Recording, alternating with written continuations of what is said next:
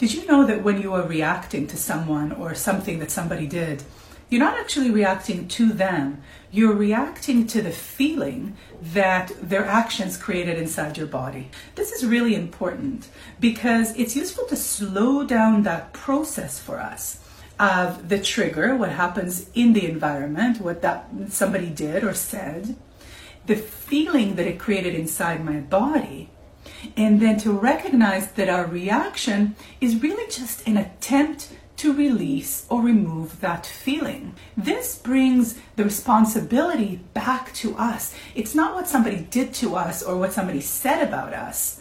If we try to control that, we're going to come at a loss because we can't control what other people do.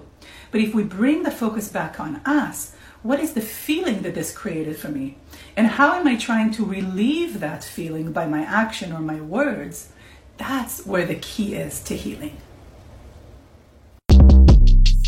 Shortcast Club